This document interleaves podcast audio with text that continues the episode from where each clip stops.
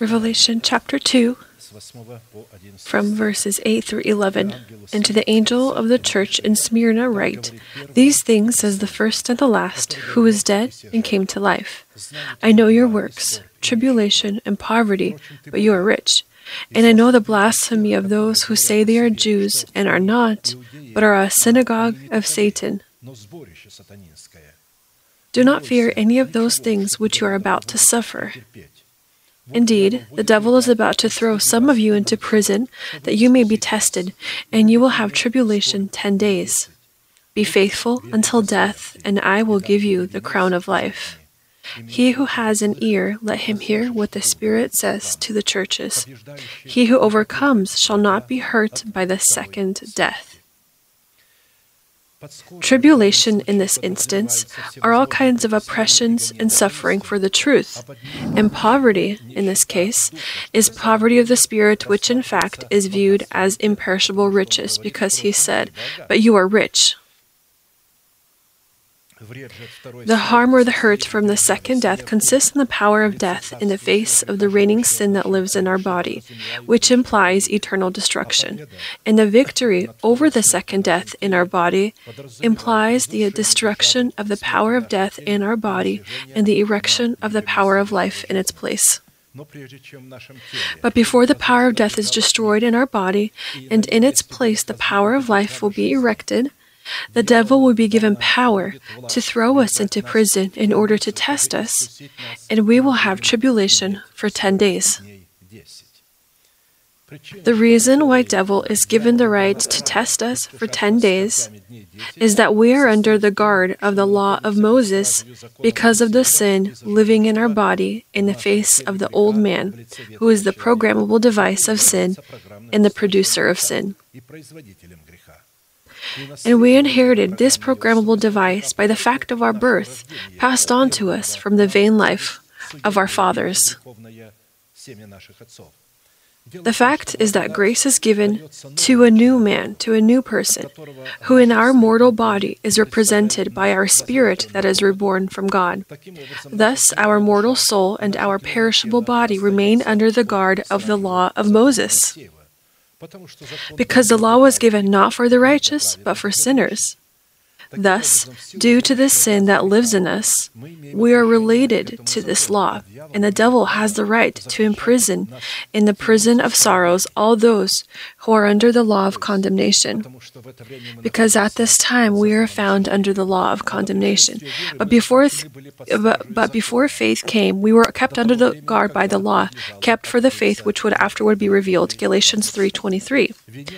The crown we can inherit the crown of the grace of Christ only after, by the body of Christ, we die with the law to the law in order to live through the resurrection of Christ in order to gain access to the grace of God. If a person in these symbolic 10 days, 10 is, it symbolizes the law. It's not a literal 10 days, it's the law. It is until he is found under the guard of the law, until his sinful nature is not abolished in his body. Then at this time, we being under the guard of the law, we be then begin to consider ourselves dead to sin, but alive to God, calling the non existent power of resurrection in our body as an existing one. And we are then freed from the guard of the law and gain access to the grace of God. Through such faithfulness to God, man is promised the crown of life, which is a royal crown on his head, representing the seal of God on our foreheads, in the dignity of our spiritual thoughts, which, with the royal power of life, absorb the power of death and everything that death produces. Only in the process of spiritual thoughts can a person seek God in the fulfillment of His will, which gives God a basis to fulfill the hunger of a person seeking His will and all the good of His promises. The young lions, young lions lack and suffer hunger, but those who seek the Lord shall not lack any good thing. Those that overcome or seek the Lord are those whose good need is comprised of searching for the face of the Lord. Any need that arises, they transform it into searching for the countenance in the face of God. Because in fact, the Word of God is their food, treasure, wisdom, and their inheritance. And if they possessed all the good things of the earth, but for some reason would have been deprived of the opportunity to see God and all the goodness of His Word and to have communion with Him, then none of the earthly goods could fulfill their needs.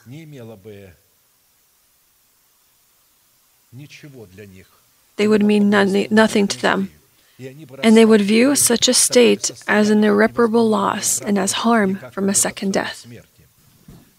In order to put on the royal crown of life in our spiritual thoughts and to overcome in our body both the second death and the consequence that comes from the second death, it is necessary, when sorrow and poverty befall us, not to grumble, but to remain a faithful fulfiller of the commandments of God. It is the fulfillment of the commandments of God based on which the commandment of tithes and offerings is established that builds the right relationship between God and man and gives God the right to protect us and bless us. If in the fulfillment of all the commandments of God there is no foundation, under this building.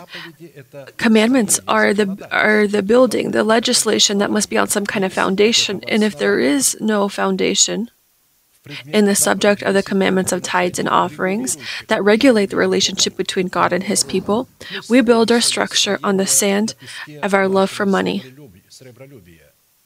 For the love of money is the root of all kinds of evil, for which some have strayed from the faith in their greediness and pierced themselves through with many sorrows.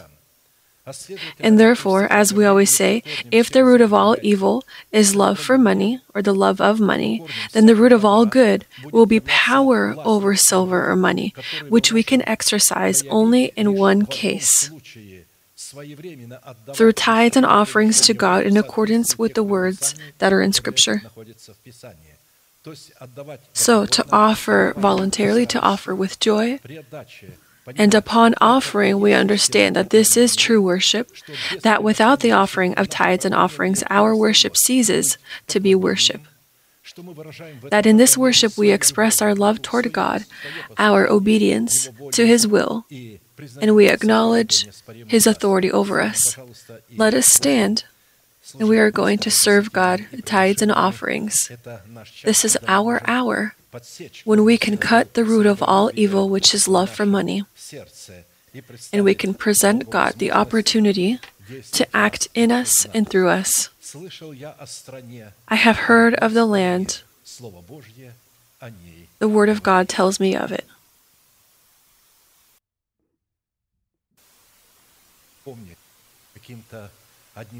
And somehow our tithes are transformed into the heavenly bank, and when we live on the new heaven and earth, it is these treasures that are going to be our status in the new heaven and new earth. And therefore, let us sing of the song I have heard of the land, the word of God tells me of it, is the name of it.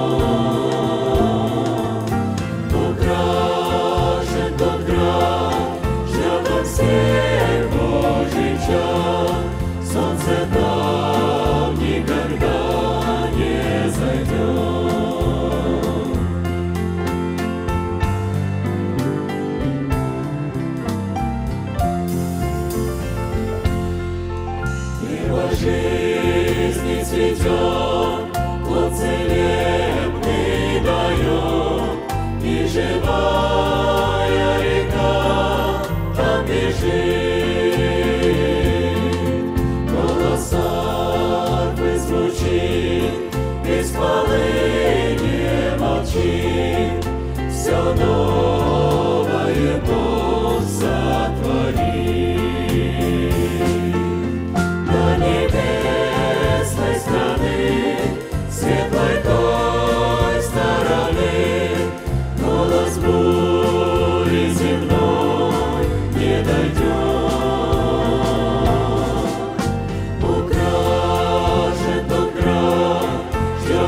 Yeah.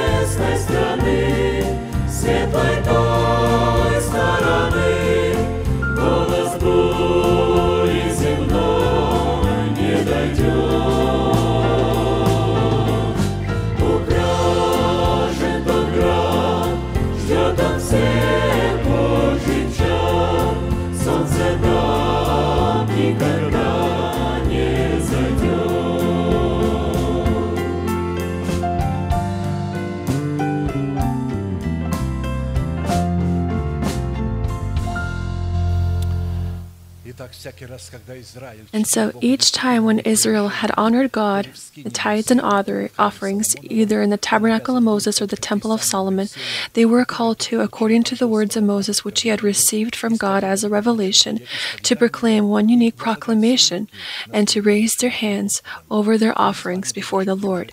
We, being that same Israel tied to that same root, drinking from the same olive tree, will do the same thing. Please raise your right hand, a symbol of your righteous act over your offerings and pray along with me.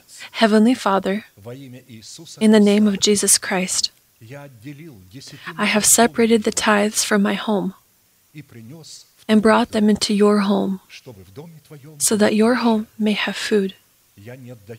I do not give in sorrow. I do not give impure, impurely, and I do not give for the dead. I rejoice that I have the privilege to express my love and to acknowledge your authority. And according to your word, I ask you, right now, may your heavenly windows be opened. And may your blessing come down abundantly upon your redeemed nation. In the name of Jesus Christ. Amen. Amen. May the Lord bless you you may be seated.